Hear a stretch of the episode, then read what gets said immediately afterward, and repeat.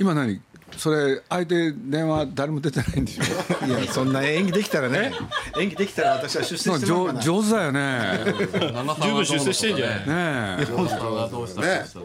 本わざと聞こえるようになんからしくやってたよね今した下手だよねって小野選小野選手って会社に入った時から女性が好きだったのまあそうですね鈴木敏夫のジブリ汗まみれすぐわかるんですよ今週と来週は大きくなる東宝歴代ジブリ宣伝マン大集合と題してお送りしますこの三人同期ですジブリ作品にはなくてはならない中部関西地方の元凄腕宣伝マンの皆様が一堂に会して当時のエピソードや苦労話について語っていただく座談会です出席者は矢部勝東京現像所代表取締役社長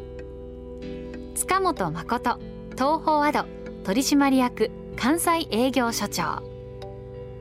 大野博中部営業所長今井田義久東宝スタジオサービス取締役社長その他の皆さんです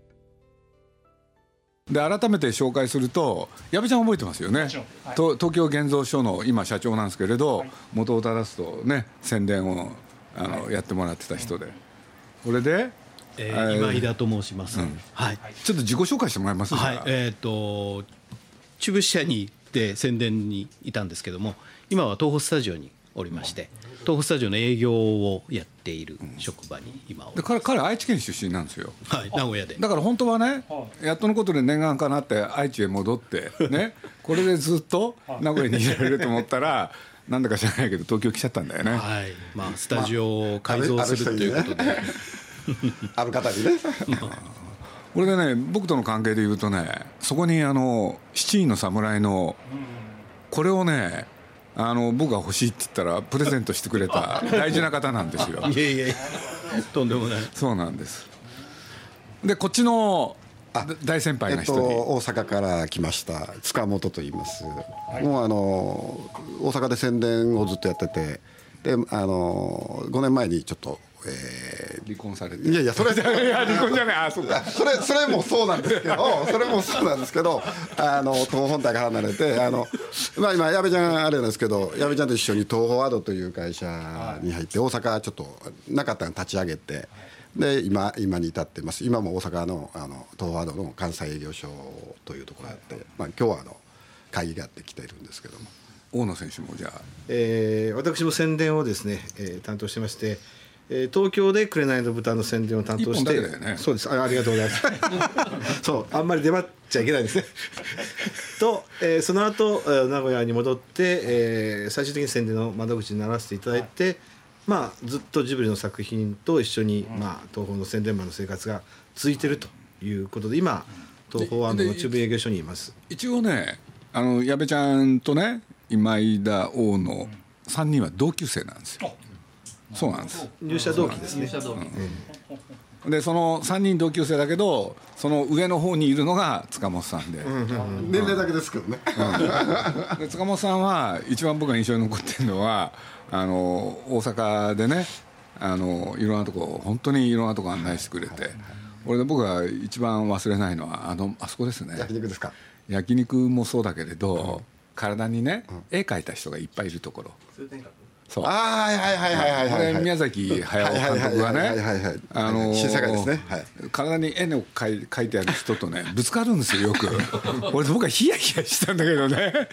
ね、はいうん、ほんで、まあ、あるお店行っ入てったねんです、けど、ほんで入って、みんなでね、さあ、飯食おうと思って、そしたら、中に、カウンターの中にいるお兄さんがね、全然注文取ってくれない、で後から来た人には、どんどん注文取ってんだよね。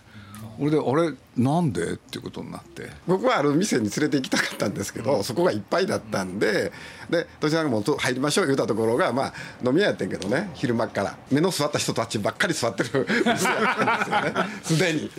でなんかよそ者が入ってきたなこいつらみたいな感じで対応されたんですなかなか大変だったわよに読売テレビの上村直美アナウンサーがたまたま一緒におったんですよ。だからあのテレビでたまたま本人が出てるテレビがあのちょうどあの再放送で流れとったんですよ。ほんでおっちゃんなんかそれ見て「あ姉ちゃんあんたかそうそうそうそうこれあんたかそうそうそうそうここでね初めて注文取ってくれるそうそうそこからちょっとな和やかになってこけたんそだうね和やかになってまあでも本当に大阪のもともとの歓楽街やからあのちょっとこうボンのボンというあの洋食家さんの男もちょっとうんあのうんカツサあンドとのかカツサンドだよねあそこのカツサンドうまかったですよねそれからさらしなというお店の本家みたいなところがあってだからそういう町やねんけどそういう老舗もあるところなんで鶴橋の焼肉も本当うまか ったしう まいはうまいですけどねまあ、というわけでいずれもね、皆さんお世話になった方なんですよもう改めてでこの後ね他の方ともいっぱい来るんですけれど、とにかくラジオの収録のために先にねちょっとやっちゃおうとはい、そういう予定ですえっと、紅の豚を担そうですまあそうですね、当、はい、まあ、実はその前にあの先輩がいてトトロとかはいはいあのタイミングで、まあ、杉さんとも出会いつつ、奥田さんとも出会いつつのが多分僕としては一番古い出会い方ですね、えはいはい。あれ真面目にやってくれたんだっけあの「紅の 豚えいややりましたやりました当然当」然あそうだっけそうですよモンス真面目にやってました。本当にそれは奥ちゃんと一緒にちゃんとやっておま母さん記憶力悪い からすいやいやまああのまあいろんなチームでやりましたからそういう意味ではまああれがスタートラインだと僕は思ってますけどねチーム作りみたいなものは、うんそれをまあどんどんバトンタッチして矢部さんとかあるいはエリアではね今井さんとか塚本先輩何真面目にやったのあ映画を当てるためにですよ でな何をやったのかなと思ってまず初めてのローカルキャンペーンじゃないですかねそうですねうんそっか、結構待っていただきましたよねええあの時数が多かったっていううね。ん数多かったいやまあ18か所かな結構回りました大阪も中四国行ってますからそうね宮崎さんでもねそういう形で行ったことなかったんじゃないですかそうそうそうそうそううんだってあの一番ほらあの時の目玉だったのが、ええ仙台の授業ですよね。ああそうですそうですうんね、でもあれ別に大野選手考えたわけじゃないからいやそうそうそうでしたね。まあコントロールはしましたけ どねほらコントロールされとったよそれはそうでしただから一応そういう東京はそういう司令塔であるんですけどで、大川さんでしたよね、確かね。あれ何日本全国いろいろ回ってないでしょだって、だからだから分担してますよ徳さんと一緒に分担しながらやってあそうだっけ、大物がおった記憶ないですからねねえ要はそれ奥さん少し間違え たい島で行きましたからだからムードメーカーとしては非常に良かったんだけれ ど何やってくれたんだろうっていうまあそれは言われるとねいろいろあるか分かりませんけどまあ東方なりにやったっていうことはあるんでしょうけどね関西は一発目が多分山陰でしたよね そうですね行ったです山陰入って出雲大社かでいやそこは僕行ってないです山陰土井さんだったでしょ土井さんだ土井さんでったす土井土井さんやったんですで僕は岡山で交代やったんです岡山でで岡山から四国に入るのが交代やったんですけどあの覚えてますその当時パチンコがちょっと流行っとったんですそうそうそうつくなりパチンコっていう感じであれね「紅の豚」で18箇所でしたっけ、僕の記憶だとねあれ本当になんでパチンコやることになったのいやなんかとにかくあの宮崎さんのスケジュールもある程度タイトというか短めにしながらの取材をしましょうというのは基本原則でもあったじゃないですか、大事なとこだけやってであ結構時間空きますよね試写会まで、とこにも手持ち無駄になったような気がしないでもないですよねでこの辺なんかいやパチンコあるかなとかいうところからぐらだい名誰がそんなこと言ったんですか古屋ご出身の方だと思いますけどそれしかないいやなんでかっていうとね、え俺宮さんのね一言覚えてんですよ、要するにあの最初にどこでやったか忘れたけどパチンコをやって、えね俺で勝てばね「紅の豚」ヒットするとそんなスリリングな、で宮さんがねそう言い出したんですよ、ええほんで鈴木さんちゃんとやろうとはいでついてはって言ってね実は18箇所、僕の記憶だと全勝なんですよね、いやだだからそれをちょっとね、なるほどうんうん、だから一体誰がパチンコやろうって言い出したんだろうと思ってもう大阪来た時はもう始まってましたねねえ、うん、関西のキャンペーン回った時はもうすでにもうあのどどこで始まったかわからないですけどもう始まってまし名古屋だたったんじゃない。名古屋だったで、らな名古屋ってほら、パチンコ盛んじゃん。まあ、まあ、まあ、確でも実にやなってま名し古た屋を一番最初にさキャンペーン回るかっていう話ですよまあ九州行ってから下ってきたりするけど。いろいろこう回ってきての順番やからでも18箇所なんだでもパんチンコね。始めることになったんだろうと思ってそれは覚えてないんですよ僕はその時名古屋で後から入ったんですよね、で味噌煮込みうどん食ってたんですけど みんなまでた飯だもん。でその前にやってたって話だなんかいやその奥田さん覚えてないですかまずキャンペーンのスタートはあれでしょ日本えっ、と要するに日本海地区あの違う島根とか松ね江とかそうですよねあれほらあの馬場さんとこなんや、あの行ったんで日本海テレビね験担験担ぎで行こうとはしあれそれで行ったんでしたっけそうですよ、それでいや皆さんがとにかくそういう言い方したんですよ、これはやるからには勝たなきゃいけない、で勝てば豚はヒットするし負けたらね興行ダメだっていう、まあでも勝ってるイメージしかないです伝承すごいですねあれはあれは豚じゃないですよねあの大阪でね大阪でまたフィーバーしてあの途中でそうか帰って横のおばおばさんがですパチンコのフィーバーうん、当こ時れで宮野さんと俺とで77パチンコやっててご案内してこれでまあおおかげさまでね2人ともすごかったのよこれで続けてるというパターンだけどねそれで宮さんがところへ呼びに来たのよ東宝の人がほんで何だかって言ったら記者会見だとほんで宮さんが「記者会見?」っつってあまあでこもれでしょうがなくりゃそうてですよね隣のいたお兄さんにね「ここやりますか?」っつって おばさんでしたねおばさんおばさんですねおばちゃんがきょとんってえこれ100%出るんだよねこの話分かるかどこうかれで店の人が現れたんですそうそうよなんで途中でやめるんだっそうそうて絶対に出るからこれで宮さんがねまたバカ丁寧にね「いや今から記者会見だ」と説明するんですよそしたら「なんや記者会見」というねこれで帰る手はないやろみたいなあびっくりした顔したのは覚えてますよその横に座ってたおばちゃんもねおばちゃん本当の隣に座ってたおばちゃんですそうもんそうねそうほんまにほんまに帰るのあれって何の時なんですかくれないではなかったですね全然作品のこと覚えてないですねポンポコ斧の後にやった時にはもうすでにキャンペーンも結構回って、まあ、その時もやっぱり食事の後でしたけどパチンコ行きましたねだからパチンコの高橋さん全行かないもんね高橋さんとも行った記憶があるな、高橋さんがうん、なんか夕飯食った後にパチンコ行こうって鈴木さんが言ってちょっとだけあったんじゃないかうんやったかもしれないでも本当そうだよ俺はそのあジブリのキャンペーンっていうのはパチンコやるもんなんだなと思った、ほんで僕必死でしたよもうとにかく勝たないと皆さん何言い出すか分かんないからそれでね今の「紅の豚」もう本当に真剣にやったんです よね俺でとにかくね本当に少しでもいいから勝つそれをね自分に言い聞かせて頑張ったんですよで頑張ればなんとかなるなっていうのがじゃあ高知が最後だったんですね関西エリアはねでそこで前田さんと前田さんですよね出会いがあったんだねはいうん強烈な出会いがあったわけですそれは有名な強烈でしたねいやあのもう皆さんだいぶ回ってお疲れやったんで高知幸いからほんでホテル一旦入ってあれ土曜日が休みの日だったんですね多分ねで食事の場所だけ教えてほしいって前田さんに頼んででくれぐれもあの僕ら勝手に行くんで勝手に行くんで場所だけ教えてくださいねってその分僕付き合いますからって言って皆さんお休みの間にあの付き合いとったわけですよ、で皆さんホテルに集合してさあ食事に行ったら、えっと、その店に前田さんがもうすでに座っとったという。でも僕ね前田さんが店へ入っていく時の一言って覚えてるんですけどね入ってくる時ですかそう店に娘が入る時にでもね店にもおられましたよ僕らが行った時にすでにで僕なんでかっていうとねそれ違うのかな店へ入る時にいきなりこう言ったんですよ「前田屋」って言ったんですよ店入る時に名前言うんだなこの人ってそれ別の時なんですかね広島かないやだけど僕コーチなんですよ、はいはいでコーチでなんかまあいろいろね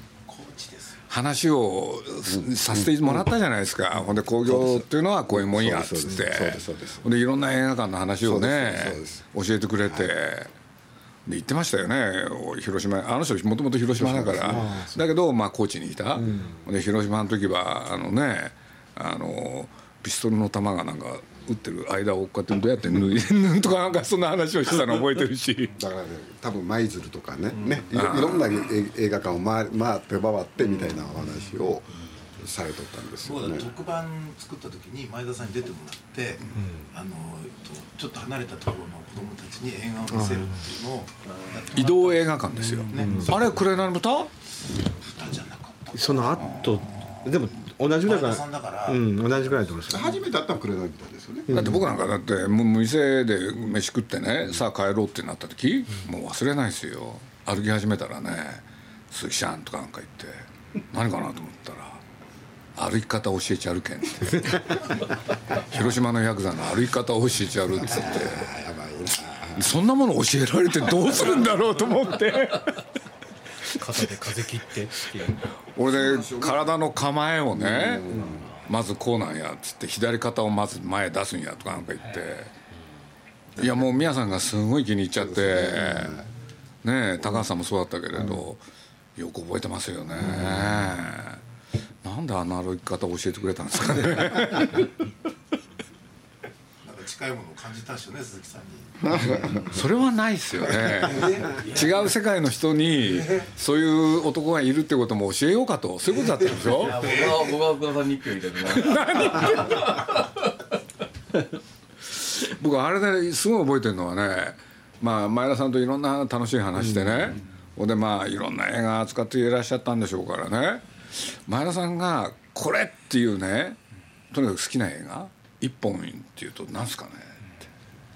ランボ「ーランボーや」っつったんです よそれは僕ものすごい覚えてるんですよかけたからこれでみんなで大笑いしたんですよでもそういうそういう意味ではやっぱくれないきっかけでこう、まああれでだってそうそうそうそうまたまた来たねまあ、それとねいろいろな現場の支配人とかなんかに会っていただけたことが東方的にはすごく良かったと思いますよ、まあチューブで言うとねちょっと小倉さんが興奮して「王さんトライアンって人知ってますか?」 って僕トライバーさんは初めて会ったのは金沢ですよまあパンチパーマですねパンチパーマが半端なパンチパーマじゃないでしょあれチリッチリだもんね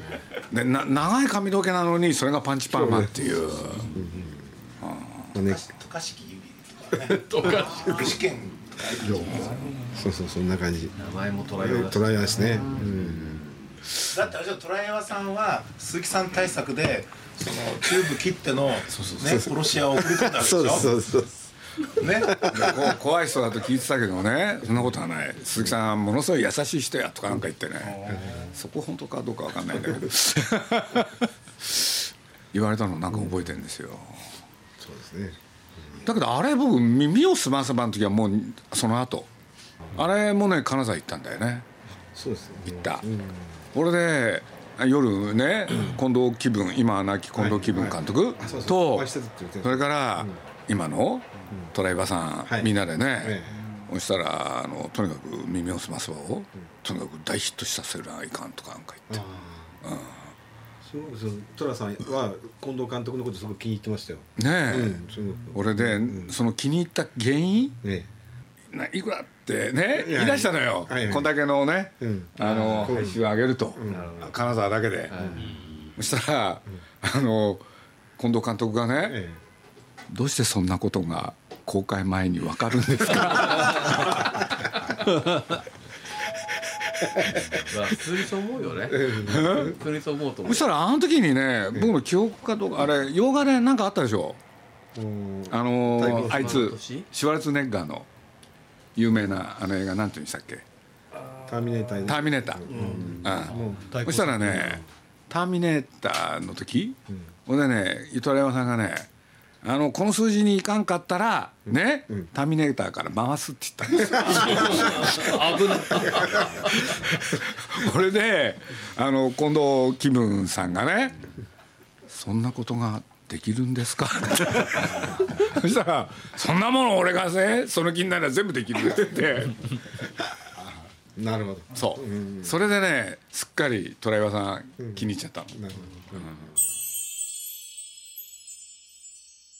自分がどれだけ気合い入るかで、やっぱ変わっ通常変わる時あったもんね、まあ名刺ですからね、エリアのやっぱりそのそれぞれの地地域のさ、その例えば安藤がその、まあ、お広島行ったらやっぱり広島のそのあある作品に関しては上がるとかね、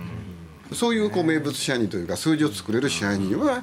いろいろいましたよね。でも実際数字だけじゃなくて、本当に気に入った作品の時そうなはんですすよごく動くじゃんそうなんですよ。まあすごく動いてくださうるん、とそいううか、、そう。それを率先するのが実は地方の宣伝そうですよねだったりするんだよね,、やっぱ特徴あったんだよね。だからまあそうだねうん劇場の特徴もあったしね。ねそのシネコンより前の時代前そうそうそうそうプレシネコンの頃にやっぱりいかに劇場が活発に動けるかっていう大きな証だったよね、まあそうだなだからあれですよ一番わかりやすいもののけの時はまだ入れ替え制じゃなかったんですよ、そうそうだから人がも大う変だったむちゃくちゃ並んだんですよね初日に、あの時その3番街にいたんだうん、僕はもののけまで宣伝に寄ってそういたんだっけで「千と千尋」で戻ってきたんでそうかそうかはいそあのちゃんとジブリの作品で戻ってきてるんで、ジブリでいうとその今のシネコンはのスタートはもののけですよ、まあそうですね93年からシネコンできて97年だから4年間経ってますもんね俺で僕はあれね確か札幌かな、うんであのあの長いプロモーション昼間あったじゃないはいはいであれを皆さんにお見せしたら、あのしたらね、まあ、シネコンの支配人って女性が多かったから、うんそしたらその女性がね手を挙げたんですよ「質問があります」っつって俺何かなと思ったらね「今の映像を映画館にかけていいでしょうか」おーいい話だなで僕これでねえー、っと思ったんですよ、これかけてくれたら嬉しい最高ですなんでだってすごい長いんだもんそうですねそしたら奥の方に座ってたねまあおおじさんが ねなんかよくなんかこうやって見てたらね一人ね机の上に足を乗っけてるやつがいるんですよね俺でその大きな声でね「くだらんこと言うなこの野郎」っつったんだよねあれびっくりした北海道古古い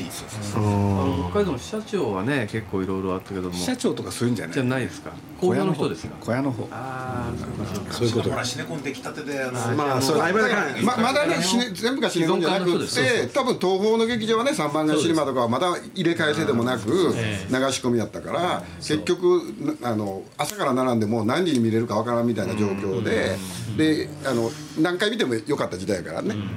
あの時点ではそのシネコンだったらもう10日先まそうそうでそうチケットが抑えられないみたいな話だったんですけど普通のロードショー館はもう嫌というほど来ていただいていてあとどうさばっかだったよね小野ちゃんねそうねびっくりしたもんねいやまあその階段をずっと並ばせてでも並ばせとくだけじゃなくてその間にパンフレットを売って 売ったりとかね見ましたよ商品も売っ売っててもう見る前からもうすでに期待感だ高ってまそのり頃それそれで言ったら鳥山さんなんかね福井の数字をよくするって言って抑えてたよね、うんなんで福井でと思ったんだけれどまあ自分が愛着ありますもんね福井もねだからちょうど変わり目ですよ、その後シネコンがもう完全に席巻したというかねだからもう千と千尋の時はほとんどシネコンになっとったようなそう気がするね、だから印象がまるで違うんです違うよよねね地方でもね。いまだにそうやからもののけの初日は覚えてますよ三番街シネマってね、まあ、今枝も働いとったとこやけど、そのちょっとた縦長のねビルのところに劇場があったんですけど5階に面のあったけど、そこから今言うのずっと並んでるんですよ階段並ばせるしか階段並んでほんでチケット売り場が1階でそこからまたずーっとね延々と並んで。確かに人が並ぶっていう快感はやっぱあの辺ぐらいまでだねそれ地獄だ整理ったねするのも楽しみだったからねあのしかもその時に名宝スカラ座っていうところでやってたんですけど冷房が壊れたで急遽すごかった不動産券をどっかから持ってきたもんねそう宝塚かなんかからもらってきたチラーかなんか冷房で機やをった、うんそうそう1週間で出来上がったよだからでも電力弱いんで俺たちずっと階段で上がるようにって言われてエレベーター使えなかった暑い時期だもん恵方のスカラ座なはね僕はものすごい覚えてるんですよ、でなんだかというと、高校の時、ええ映画見に行こうとすると東宝はあそこしかやってないああああヨガそれが頭ににあるんですよ、だからいろんな映画をね見に行ったんですよ、いやに邦画もそうだったんですよ邦画はダメだった方がダメでしたね邦画の方は本当になかった、そうですねびっくりするぐらいなかったですねそれはねものすごい覚えてるんですよだからどこ行っても東東映とね、日活と大映はいまあ松竹もそうだったけど、そういうのはあるけどね、東宝が見ることできないの、で都心行かなきゃいけなかったの、それはあの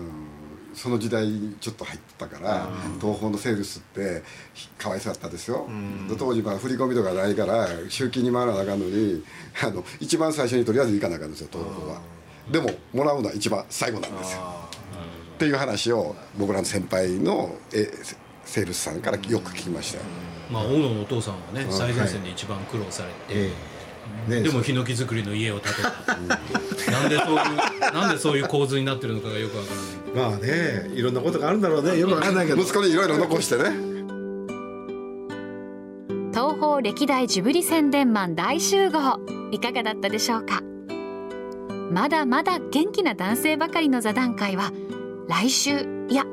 来年に続きますお楽しみに皆様良いお年をお迎えください